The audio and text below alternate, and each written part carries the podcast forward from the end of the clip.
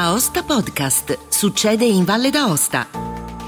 Un cordiale saluto da Angelo Musumarra. In questo podcast potete ascoltare la sintesi della conferenza che Luca Mercalli, scienziato, climatologo, presidente della Società Meteorologica Italiana, ha tenuto degli AS lo scorso mercoledì 17 agosto sulla crisi climatica e lo scioglimento dei ghiacciai. Ascoltiamo all'inizio Guido Giardini, presidente della Fondazione Montagna Sicura, direttore sanitario dell'azienda USL della Valle d'Aosta, nonché medico specializzato in medicina di montagna, che con Luca Mercalli ha parlato proprio dei mali di montagna. Successivamente Luca Mercalli ha analizzato la situazione dei ghiacciai valdostani, proiettandola sul panorama nazionale e mondiale, approfondendo le varie fake news sul riscaldamento globale e la questione dell'incidente sulla Marmolada che lo scorso 9 luglio ha provocato 11 vittime. Buon ascolto. Eh, io rappresento come presidente la Fondazione Montagna Sicura che brevemente vi presento, è una fondazione della regione autonoma Valle d'Aosta che ha sede a Courmayeur, eh, fondata nel 2002, quindi quest'anno facciamo il ventennale tra un paio di settimane dalla fondazione e eh, la Fondazione ha come obiettivo quello di diffondere una, eh, l'educazione della sicurezza in montagna. Quindi questo già vent'anni fa è stata realizzata in una villa lasciata da una antica, da una, da una, una delle prime alpiniste donne inglesi a Courmayeur che poi la lasciò al comune alla regione e all'interno di questa villa all'inizio della Valferia, proprio sotto i ghiacciai del Bianco, la fondazione ha sede. Eh, gli enti soci sono cinque, perché c'è la Regione Autonoma Valle d'Aosta, il Comune di Courmayeur, eh, l'Unione Valdostana Guide di Alta Montagna, il Soccorso Alpino Valdostano e infine anche l'azienda sanitaria, l'USL della Valle d'Aosta, che in questo, in questo mandato con, con, il sottoscritto esprime anche la presidenza della fondazione. Non è un caso anche perché come poi stasera vedremo anche i risvolti sanitari eh, del cambiamento climatico non sono, non sono pochi. Comunque una delle principali attività della fondazione è il monitoraggio dei ghiacciai e eh, stasera se ne parlerà ampiamente non solo dei ghiacciai ma anche delle valanghe, il catasto valanghe invernale, i nostri esperti nivologi eh, fanno il bollettino valanghe tutti i giorni d'inverno, quindi questi due aspetti molto importanti legati alla glaciologia e alla nivologia. È un centro formativo ed è un centro anche di ricerca, le due cose sono indissolubili, formazione e ricerca devono stare assieme anche poi con l'attività lavorativa sul campo. Quindi i nostri glaciologi esperti sono coloro che monitorano i ghiacciai del bianco e dal punto di vista anche scientifico eh, realizzano poi dei lavori scientifici importanti sull'argomento. Siamo anche la lente che sta curando per conto della Regione Autonoma Valle d'Aosta la presentazione del dossier eh, all'UNESCO che propone il Monte Bianco come appunto patrimonio dell'UNESCO. Il Monte Bianco è la montagna più alta d'Europa, la piramide sommitale, probabilmente in futuro sarà quella che custodirà eh, il ghiaccio europeo, insomma, speriamo più tardi possibile, eh. quello che resterà del nostro ghiaccio europeo speriamo a fine secolo o oltre se le cose non cambieranno, se non si inverte la rotta. Guido Giardini è prima di tutto un medico e fino a ieri possiamo dire la tua grande esperienza come medico anche di montagna, come medicina di montagna, era avere a che fare con il freddo. In genere quelli erano i problemi per chi in montagna subiva un incidente, un trauma, un problema. Beh, eh, non avremmo mai detto così presto ormai di avere anche a che fare con il caldo eh, forse non, non, proprio ad alta quota, ma ad Aosta sì. Tant'è che pochi giorni fa sono stati diffusi i primi dati del Ministero della Salute sulla sovramortalità di queste ultime settimane di ondate di calore in Italia. Per il momento i numeri sono attorno a 730 vittime per le, le ondate di caldo, ma sono numeri parziali, sappiamo che poi verranno rivisti a fine stagione e saliranno a parecchie migliaia perché dalle ondate di calore precedenti sappiamo che i numeri sono quelli. Ecco, vuoi dirci qualcosa proprio su questo aspetto, come il caldo o l'eccesso di caldo influisce sulla nostra salute. Hai ben detto, insomma, noi ad Aosta abbiamo un centro di medicina di montagna che si è sempre occupato dall'inizio di medicina ad alta quota, quindi freddo, oltre che carenza d'ossigeno. Poi di fatto si è andati dalla medicina di montagna alla medicina in montagna, nei territori di montagna. E Aosta è una città eh, decisamente calda, siamo arrivati a 37-38 gradi eh, quest'anno. Il problema delle ondate di calore si fa sentire anche da noi, anche se ovviamente in pianura le cose sono, sono anche più serie, però il problema della gestione anche delle ondate di calore eh, in estate, soprattutto per le popolazioni vulnerabili, per le persone vulnerabili, cioè persone oltre i 65 anni e bambini ovviamente e donne in gravidanza, ma per lo più anziani, eh, è molto serio, gli anziani sono anche coloro che prendono più farmaci e sappiamo che anche l'utilizzo di farmaci in malattie croniche può andare a, ad alterare i meccanismi di compenso che rispondono al calore, perché questo è un aspetto molto importante su cui eh, gli scienziati e i medici che si occupano di, di, insomma, di, di ondate di calore eh, puntano molto, ci sono dei meccanismi di compenso su cui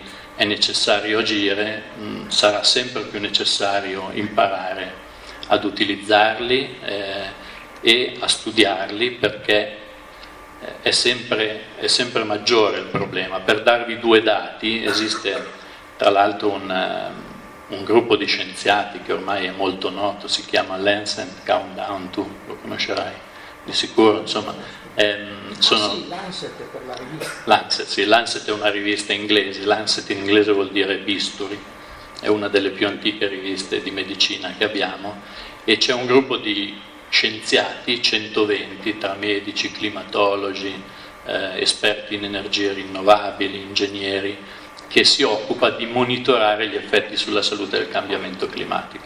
Ebbene, ogni anno escono con un report eh, l'ultimo report è particolarmente importante a livello di dati. Per darvi un esempio, eh, la mortalità legata alle ondate di calore negli ultimi dieci anni è aumentata del 53% e eh, nel 2018 la spesa dell'Unione Europea per questo problema è stata pari al reddito di 11 milioni di cittadini europei, quindi i costi sono importanti anche sulla perdita di lavoro, di giorni di lavoro, per fortuna parallelamente crescono anche i costi sulla ricerca e eh, gli studi su, questo, su, queste problematiche e anche per fortuna gli interventi dei, delle nazioni e delle aziende sulla, eh, su, sul problema, insomma i finanziamenti su questo problema.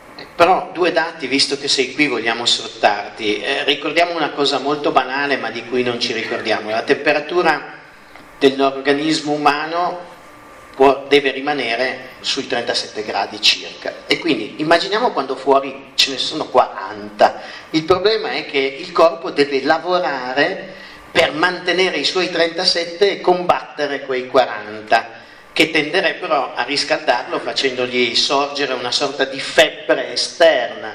Allora per farlo noi abbiamo un, praticamente un meccanismo che è basato sull'evaporazione del sudore. Sudiamo e quindi espelliamo acqua e questo è il primo punto, dobbiamo poi averla quest'acqua, reintegrarla. Allora tra i meccanismi di compensazione di cui parlavi c'è ovviamente anche l'idratazione, bisogna bere, bere molto ma se l'umidità dell'aria è molto elevata, l'evaporazione è più difficoltosa.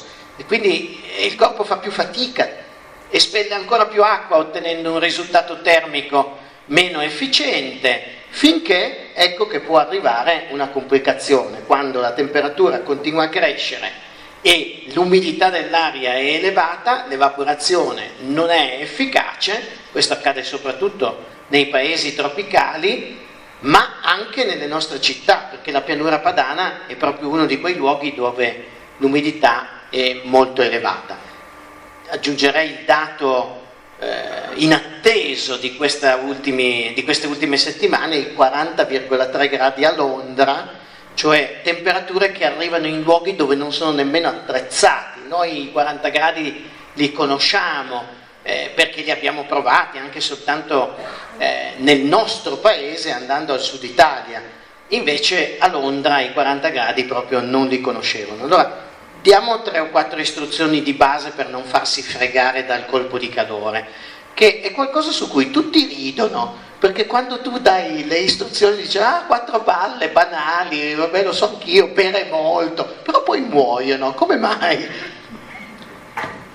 Eh, in effetti è, è un problema molto serio nelle grandi città legato appunto alle persone anziane con malattie croniche che prendono più farmaci. L'idratazione è fondamentale, quindi il colpo di calore quando poi si è instaurato c'è solo eh, la, l'intervento d'emergenza. Quindi idratazione importantissima, evitare le ore calde, di uscire nelle ore calde, questo, anche questo è fondamentale. Ehm, raffreddare il corpo se si sta surriscaldando, addirittura ci sono anche degli interventi educativi nelle grandi città, eh, anche francesi, spagnole, anche le nostre, sono interventi educativi importanti dove banalmente si consiglia di portare la persona in un centro commerciale o in negozi che hanno l'aria condizionata in modo da rapidamente eh, cercare di riportare la temperatura corporea a livelli normali. Quando il colpo di calore si instaura, i primi sintomi sono un po' subdoli ma si possono riconoscere, un po' di confusione, eh, mal di testa, eh, giramento di testa, fino a che quando si arriva alla perdita di coscienza eh, i problemi cominciano a diventare seri e c'è solo l'intervento d'emergenza. Però i primi sintomi si possono anche intuire, anche perché si sente il corpo che si surriscalda e a quel punto effettivamente la persona deve essere raffreddata, deve essere riportata in un ambiente freddo per cercare di contrastare quello che sta succedendo l'anziano non ha i meccanismi di compenso che abbiamo noi. Immaginiamo un atleta, ecco, un atleta è una persona sanissima che fa una maratona tipo la Marathon des Sables o anche delle maratone estive nelle nostre pianure, anche lì possono verificarsi dei colpi di calore alla lunga con l'attività fisica, la sudorazione. Però un anziano con una malattia cronica che in più prende medicine che magari bloccano un po' questi meccanismi di compenso di cui si parlava, è una persona molto vulnerabile, così, così come i bambini. Questo è uno dei motivi per cui c'è la tendenza e ci sarà sempre più la tendenza delle persone che vivono in pianura a spostarsi in estate in territori d'alta quota per sfuggire a questo clima eh, ostile, diciamo, tra virgolette. Adesso io non sono uno storico del clima, eh, magari tu ci puoi venire in aiuto, ma non è escluso che la colonizzazione de- delle alte quote possa essersi anche verificata in periodi storici in cui magari a bassa quota faceva molto caldo e c'è stata un po' questa facilità a colonizzare le zone alte, diciamo. Comunque nella nostra proiezione nei prossimi anni, a livello anche di azienda sanitaria della Valle d'Aosta, ci sarà molta attenzione a questo, quindi cercare di capillarizzare il più possibile le attività sanitarie, facendo i conti anche purtroppo con la ristrettezza delle risorse, ma nei paesi turistici spingere un po' su anche tecnologie innovative come la telemedicina, in modo da da essere presenti insomma, e prevenire eventuali, eventuali problemi. Il consiglio di andare nei centri commerciali per rinfrescarsi l'ho dato anch'io ed è poi quello che danno i servizi di protezione civile di tutta Europa adesso, anche in Francia dopo la terribile estate 2003 con cui questa rivaleggia, vi dico subito che probabilmente chiuderemo la media del, del trimestre estivo 2022 pari merito con la caldissima estate 2000, 2003. Ebbene, nel 2003 in Europa occidentale tra Francia, Italia, Spagna, Portogallo, eh, Svizzera e un pezzo di Belgio e Germania ci furono 70.000 vittime. è un bel numero, eh? e in Italia circa 15.000. Ecco perché dico che poi quest- a fine agosto tireremo le somme definitive. Adesso queste vittime sono un po' scese proprio grazie alla protezione civile, cioè vengono dati quegli avvertimenti di cui hai parlato che nel 2003 colsero invece, cogliendo tutti di sorpresa, non, non vennero diramati. E, una lettrice mi ha scritto, eh, perché ho detto in televisione di andare in un centro commerciale a, a, prendere il fresco, mi ha detto, eh, ma perché deve consigliare i centri commerciali? Perché non consiglia di andare in una biblioteca? Bene, ve lo dico, ci sono anche le biblioteche, magari se hanno l'aria condizionata possono essere dei luoghi più interessanti. Le ho risposto che comunque talora nei centri commerciali si trova anche il reparto libri, eh, no, da non buttare via. In ogni caso è molto più semplice per chi può eh, prendersi non un fresco artificiale, ma il fresco naturale.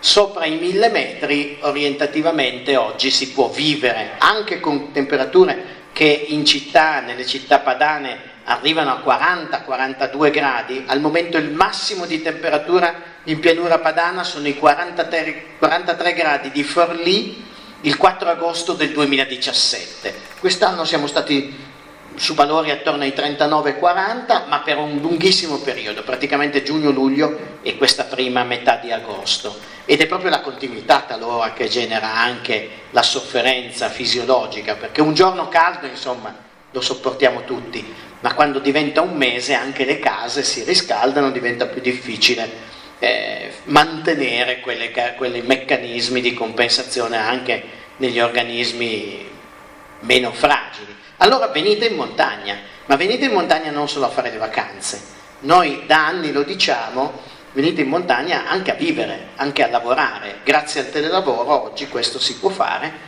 e ha permesso, non certo in luoghi turistici che non hanno bisogno di eh, un ulteriore aumento di, di, persone, ma ci sono tantissimi luoghi anche della nostra montagna valdostana e occidentale con delle borgate che sono state abbandonate, si sono spopolate negli ultimi 50 anni e che adesso possono invece offrire una bella chance di, di ripopolamento con un tessuto sociale vivo, che non sia soltanto passare i 15 giorni eh, estivi in vacanza. Allora, dai temi quindi sanitari passiamo al tema glaciologico, proprio perché i ghiacciai sono intanto per tutti noi delle sentinelle del riscaldamento globale. Lo sono perché sono facili. La facilità vuol dire che ci permette di comunicarlo a tutte le persone. Come? Beh, quando vediamo un'immagine di un ghiacciaio come era cent'anni fa e come oggi, insomma, possiamo dire che anche i bambini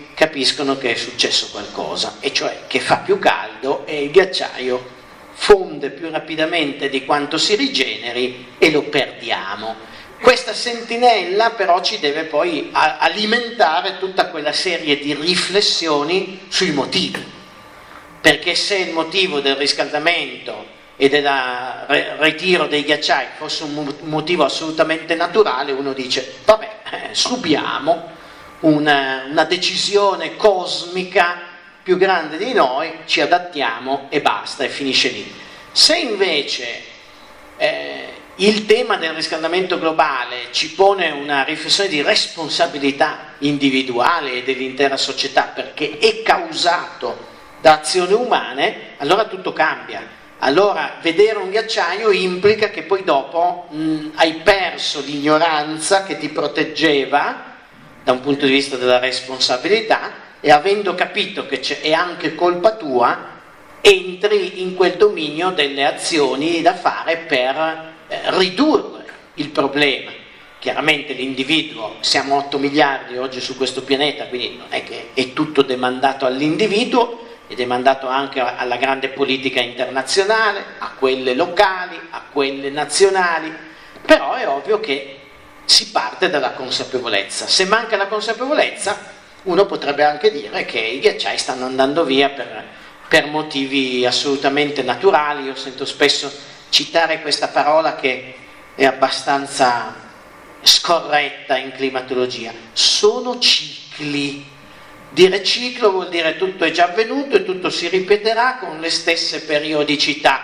Non è vero. In climatologia i cicli veri e propri sono pochissimi quelli che conosciamo oggi sono gli ultimi cicli glaciali e interglaciali dell'ultimo milione di anni, che si ripetono in modo grosso modo ogni 100.000 anni per motivi astronomici. Però adesso quei cicli lì non stanno lavorando, quindi li togliamo subito di mezzo. La, l'ultima glaciazione è terminata circa 24.000, cioè ha avuto il suo culmine 24.000 anni fa è terminata 15.000 anni fa, la prossima comincerebbe tra 50.000.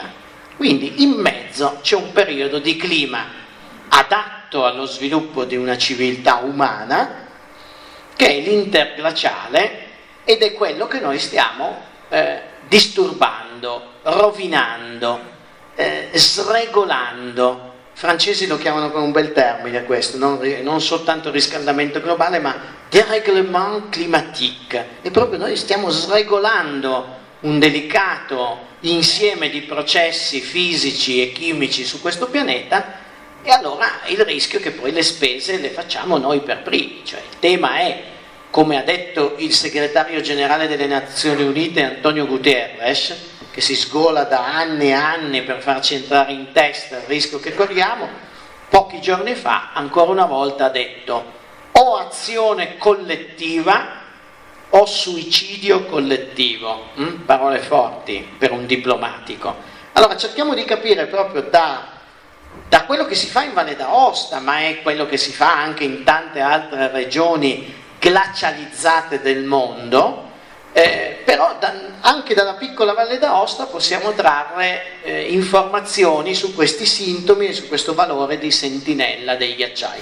Quest'anno con le condizioni molto particolari eh, temiamo di perdere tre volte eh, la, la, perdita media annua di un anno già caldo ma che consideriamo ormai normale, acquisito nell'ultimo ventennio, perché queste condizioni che stiamo vivendo sono veramente eccezionali, eh, ve lo dico subito, eh, da dicembre a luglio abbiamo la combinazione più calda e più asciutta di 220 anni di rilevamenti in Italia, perché siamo fortunati in Italia ad avere lunghe serie di dati di riferimento e ad oggi non abbiamo mai avuto in 220 anni una combinazione di caldo e di asciutto come questa e allora i ghiacciai è ovvio che ne soffriranno. Il record dello zero termico a 5184 metri registrato un paio di settimane fa sopra la verticale dell'aeroporto militare di Payerne in Svizzera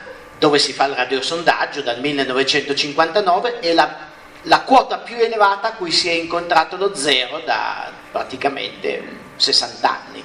E allora ecco perché anche il Cervino ormai si trova in una condizione di temperature positive per parecchi giorni all'anno e anche la vetta del Monte Bianco è rimasta positiva perché se lo zero era a 5184 metri vuol dire che abbiamo avuto fusione anche sulla vetta del Bianco. Ormai abbiamo prove importanti di paleoclimatologia che oltre ai dati misurati che hanno 200 anni circa riescono a ricostruire però per milioni di anni. Pensate ai carotaggi profondi che si fanno nelle zone polari, in particolare in Antartide, anche con lavoro italiano.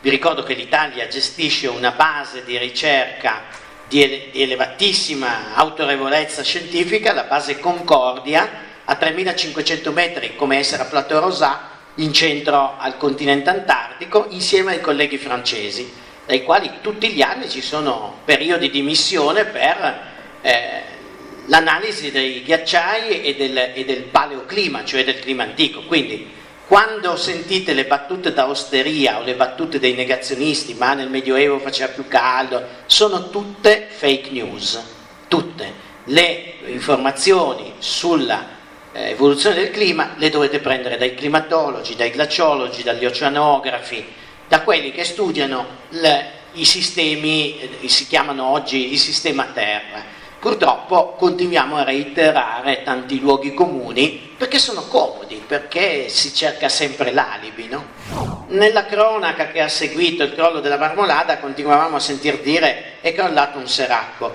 Non è così. Quella non era una seraccata, quello era un ghiacciaio tranquillo, ma questo per dirvi che la seraccata è un luogo dove l'alpinista o il glaciologo sanno benissimo che c'è un rischio, è un rischio atteso. Il Siracco si muove sempre, è la sua natura. Il Siracco si forma perché il pendio sottostante al ghiacciaio aumenta e quindi il ghiaccio eh, si frantuma perché non riesce a deformarsi per seguirlo.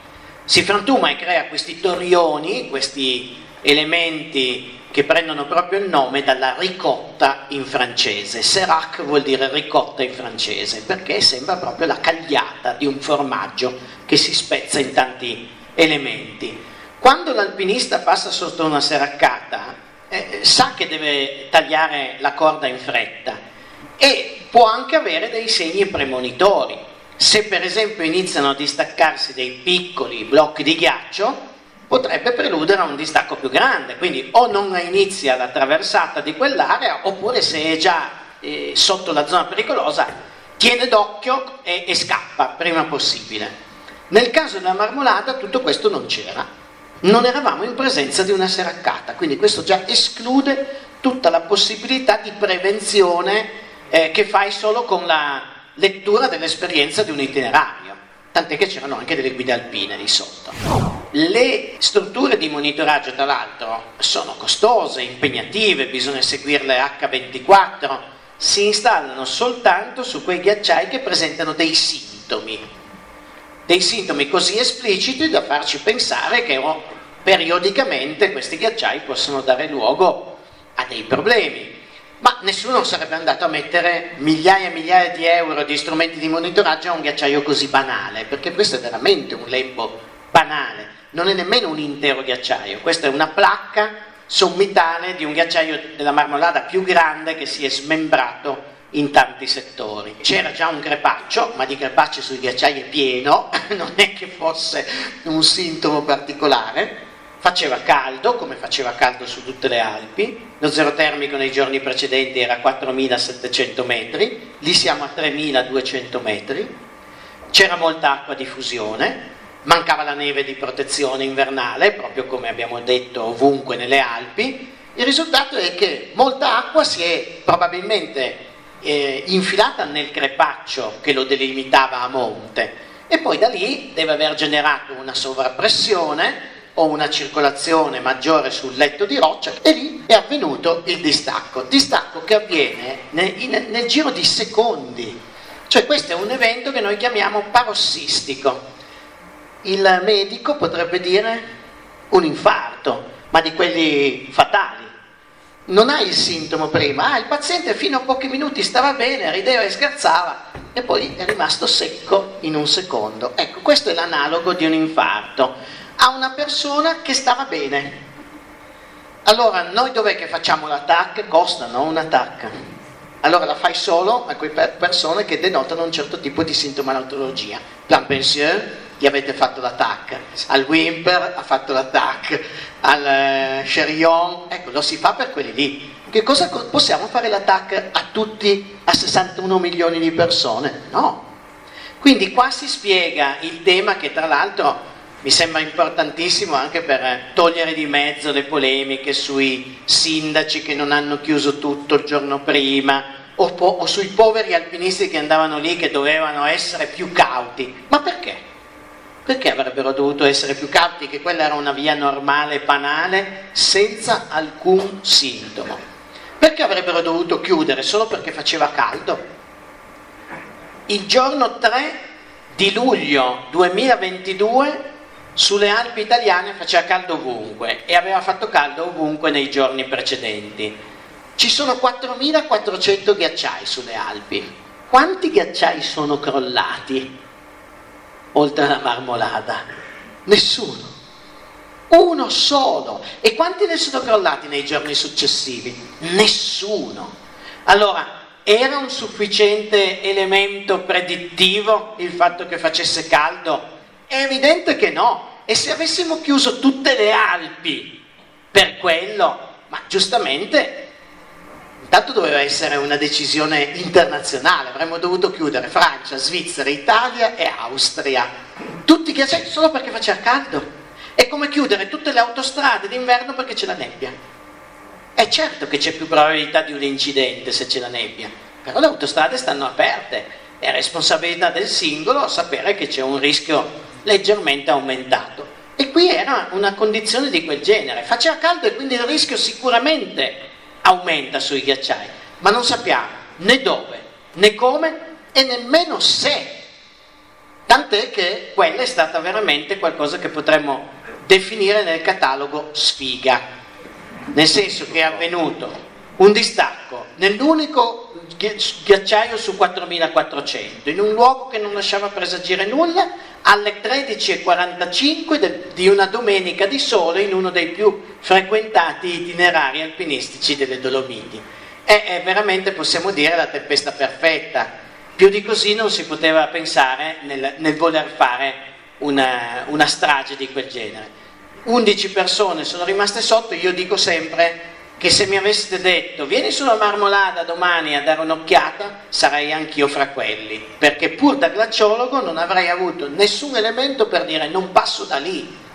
Ecco, erano tutti tra l'altro esperti, moltissimi erano iscritti al CAI di Vicenza, c'erano colleghi guide alpine, quindi questo per dirvi che nello specifico episodio della marmolada non abbiamo elementi per dire chiudiamo la montagna, non si va più sui ghiacciai, quando fa, fa molto caldo non si fa alpinismo, no, possiamo solo farlo in quelli lì dove ci sono gli strumenti, anche quelli che hanno detto, beh adesso che si è verificato questo incidente allora controlliamoli tutti, è eh, bravo te, eh, paghiamo miliardi di euro per controllare ogni metro quadrato di, di ghiaccio alpino, non si può fare si può fare solo per quelli lì dove ci sono gli elementi critici per tenerli sotto controllo. Quindi qual è alla fine la risposta? Non si va più in montagna perché c'è il riscaldamento globale? No, si continua ad andare esattamente come prima, tenendo gli occhi più aperti dove ci sono dei fenomeni prevedibili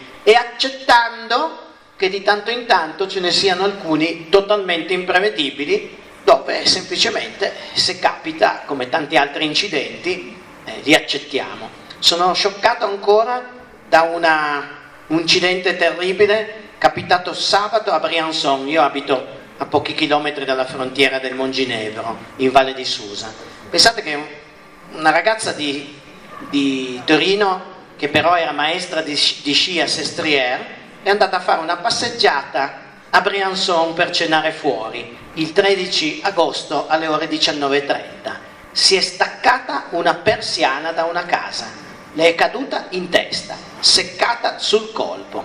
Quante probabilità c'era di morire per una persiana che ti cade in testa? Proprio quella persiana e se facevi 20 centimetri in più o in meno non ti beccava. E invece è successo veramente quello a, a cui davamo un rischio quasi nullo. Eppure adesso cosa dovremmo fare? Non passeggiamo più in nessuna strada oppure tol- controlliamo tutte le persiane di Francia, ma anche quelle d'Italia a questo punto, che sono uguali. Sotto i 3800 metri difficilmente avremo ancora del ghiaccio alla fine di questo secolo. A quote attorno ai 4000 e fino alla vetta del bianco ci sarà quel poco ghiaccio che rimarrà, perché la tendenza alla riduzione, essendo già in atto adesso, non è che riusciamo a invertirla, possiamo rallentarla, ma purtroppo la temperatura continuerà a crescere. Attenzione che c'è anche uno scenario peggiore, che lì non è stato indicato, che è l'RCP 8.5. Lo scenario peggiore è quello nel caso non si faccia nulla per ridurre le emissioni a scala globale. Si lasci un modello di economia che non a caso viene chiamato business as usual, così come siamo oggi, senza vincoli senza limitazioni. In questo caso credo che non rimarrebbe che una, un'area ancora più limitata di quella arancione, cioè rimarrebbero non dei ghiacciai, probabilmente delle placche residue di ghiaccio sulle pareti a nord oltre i 4.000 metri. Vorrei dirvi due parole su che cosa possiamo ancora fare tutti noi per evitare lo scenario peggiore, quello di un aumento di circa 5 gradi a fine secolo della temperatura media globale, che sulle Alpi potrebbe essere più elevato, potrebbe arrivare a 8 gradi in più in estate. 8 gradi in più in estate ci porterebbero alla temperatura che mediamente c'è oggi in Pakistan, ma a Karachi, non sulle montagne, quindi con 52-53 gradi a Torino, eh, 49 gradi ad Aosta e eh, la scomparsa pressoché totale del ghiaccio alpino. L'accordo di Parigi ci dice che però se portiamo a zero le emissioni globali entro il 2050 possiamo limitare l'aumento a sotto i 2 gradi, non a 5, ma sotto i 2. E questo sarebbe la, la chance che abbiamo, l'unico scenario prudente per conservare un po' di ghiaccio e consegnare ai nostri figli un pianeta non troppo ostile. Allora facciamo questo test. Eh, a livello globale l'accordo di Parigi dice zero emissioni al 2050. A livello europeo l'Unione Europea ci ha detto entro il 2030 taglio del 55% delle emissioni europee rispetto a quelle del 1990, tanto per complicare ancora le, le, idee che sono già molto confuse. Facciamo finta che le emissioni del 1990 fossero identiche a quelle di oggi, non c'è molta differenza. Prendiamo il 50% così i tagli vengono più cifra tonda, allora dobbiamo tagliare la metà di quello che noi emettiamo fra sette anni e mezzo. Chi è che sa qual è il numero di partenza però? 9 tonnellate? Il dato vince lei in terza fila con 7 tonnellate. Comunque i valori, gli ordini di grandezza sono quelli. Ma avete visto, si sono alzate due mani. Due. Questo è un numero che tutti dovrebbero avere sulla punta delle dita, perché è ovvio. Poi tu mi vieni in aiuto Guido, scusa, quando la gente viene da te e porta gli esami del sangue, tu glieli commenti e dici glicemia troppo alta, colesterolo troppo elevato, devi fare la dieta, ma ovviamente parti da quel numero, parti dal numero, dal valore eh, scorretto, del non adatto de, del colesterolo, di quello che vuoi, e gli dici devi scendere da questo a questo per avere una, una, una salute normale. Ebbene, se noi non sappiamo nemmeno quel numero lì, ma come facciamo in sette anni e mezzo a dimezzarlo. Cioè abbiamo prima di tutto un problema di informazione. Sappiamo tutti sullo, tutto sullo spread. Ogni giorno ci dicono lo spread, i punti base saliti, scesi, la borsa, meno 0, più 0, e non sappiamo il valore più importante per il nostro futuro. Adesso lo sapete, 7.000. Questo è il valore delle emissioni di un cittadino italiano. In media in Europa è giusto quello del 9, siamo attorno alle 9 tonnellate come media europea, diamo gli estremi alti e bassi del mondo. Gli estremi alti sono paesi estremamente consumatori di eh, combustibili fossili, come il Qatar per esempio, ma sono piccoli e quindi con una popolazione limitata, arrivano anche a 20-25 tonnellate di CO2 pro capite. Ci interessano di più gli Stati Uniti perché invece sono 350 milioni di abitanti e sono il, i massimi dissipatori di energia al mondo, circa 18-20 tonnellate di CO2. Quindi vedete che sono più del doppio di un italiano, il doppio di un europeo e quasi tre volte un italiano. Allora bisogna partire da questi paesi per ridurre quello che prima di tutto è un grande spreco rispetto al livello di vita. Dall'estremo opposto ci sono i paesi poverissimi, paesi africani dove le persone non hanno la casa, non hanno la macchina, a stento mangiano, hanno un'emissione media annuale di circa 200 kg di CO2. Non è certo quello il modello, è ovvio che non possiamo dire, vabbè, per essere virtuosi allora viviamo tutti come in Repubblica Centrafricana, sarebbe sbagliato.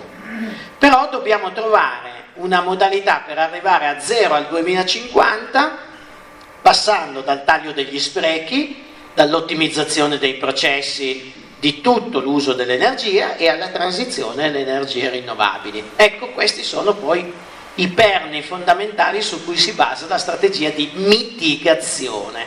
L'adattamento è quello dove ormai il cambiamento climatico è avvenuto e, dobbiamo fare di tutto per minimizzare i rischi, però abbiamo ancora una carta da giocare per ridurre rischio alto a rischio basso, invece di 5 gradi 2 gradi, per avere meno problemi, tutto lì. Ne avremo comunque perché non riusciamo a spegnerlo questo riscaldamento, perché il ritardo accumulato nei decenni precedenti nel fare qualcosa ci ha ormai fatto perdere la finestra di prevenzione, potremmo dire. Quindi tu come il medico ormai tu sei costretto a curare una patologia, ma è una patologia che possiamo rendere meno aggressiva, ma non possiamo più guarire. Potevamo guarire 50 anni fa, non l'abbiamo fatto. Potevamo eh, ridurre moltissimo la malattia 30 anni fa, non l'abbiamo fatto. 30 anni fa è una tappa importantissima perché nel 1992 a Rio de Janeiro ci fu la grande conferenza delle Nazioni Unite sul clima e sull'ambiente dove venne firmata la Convenzione quadro sui cambiamenti climatici. Firmarono tutti i paesi del mondo, 197 nazioni allora. Ci fu anche una ragazza che parlò al mondo esattamente come fece poi Greta Thunberg, quasi 30 anni dopo. E la ragazza si chiama tuttora perché eh, adesso è una signora che si occupa sempre di ambiente, una canadese, Severn Suzuki, eh, che allora aveva 12 anni e disse le stesse cose che poi ha detto Greta Thunberg. Quindi sono 30 anni che parliamo e non facciamo. E nel frattempo le emissioni di CO2 continuano a crescere e hanno raggiunto il loro livello massimo quando? Adesso, in questo momento, oggi. Perché non stiamo per ora facendo alcuna azione a livello mondiale coordinato che le faccia diminuire. Questo quindi è il senso importante di quello che possiamo ancora fare. Possiamo ridurre il rischio per far sì che i ghiacciai rimangano come quella immagine al 2099 che nello scenario mediano che è probabilmente l'unico che possiamo ancora ri- riuscire a rispettare. Però dobbiamo deciderci perché adesso basta, eh. Basta parole. Io guarda, voglio approfittare per ricordare momenti ormai di una vita che è già trascorsa per due terzi. Io sono venuto a imparare la geologia in queste montagne 35 anni fa. Adriano Favre, l'ho incontrato, che era più giovane anche lui, e mi mostrava un ghiacciaio di verra molto più avanti di quanto è oggi. Abbiamo fatto conferenze in tutte i, i palchi della regione Valle d'Aosta e abbiamo parlato di clima 30 anni fa, ma spesso si è anche generato così una, eh, una repulsione rispetto agli allarmi ambientali. Li abbiamo sempre minimizzati, talora ignorati, addirittura in molti casi negati. Il risultato è che adesso arriva il conto. Quello che stiamo vivendo quest'anno è un inizio dei sintomi espliciti non solo quelli che il medico prevedeva prima quando il paziente stava ancora abbastanza bene. Quindi il mio invito è oggi, adattamento sì, ma cerchiamo ancora nei sette anni e mezzo che abbiamo da qui al 2030 per dimostrare di mettere in atto la strategia europea della riduzione del 55%, anche di toglierne qualcuno di questi 7.000 kg, che si tolgono isolando bene la propria casa, usando meno gas, meno gasolio, meno elettricità, meno di tutto, ma stando ancora comodi all'interno, basta fare il cappotto, cambiare le finestre, mettere i vetri tripli, andando a utilizzare il più possibile le energie rinnovabili, non facendo viaggi aerei, venite in vacanza a Champollion, va benissimo, ma non andate in posti strani del mondo perché l'aereo è il mezzo che ha le maggiori emissioni per unità di, di percorso effettuato, mangiate meno carne, e comprate meno oggetti di moda. Ecco, queste sono le quattro cose che può fare il cittadino, le altre le deve fare la politica, occhio al 25 settembre. Ed è tutto per questo appuntamento, grazie per il vostro ascolto. Se ritenete interessanti i contenuti di questo podcast potete condividerli utilizzando i canali social di Aosta Podcast che potete trovare sul sito. Per ogni comunicazione potete scrivermi all'indirizzo podcaster-aostapodcast.it. Al prossimo podcast, buona continuazione, state bene!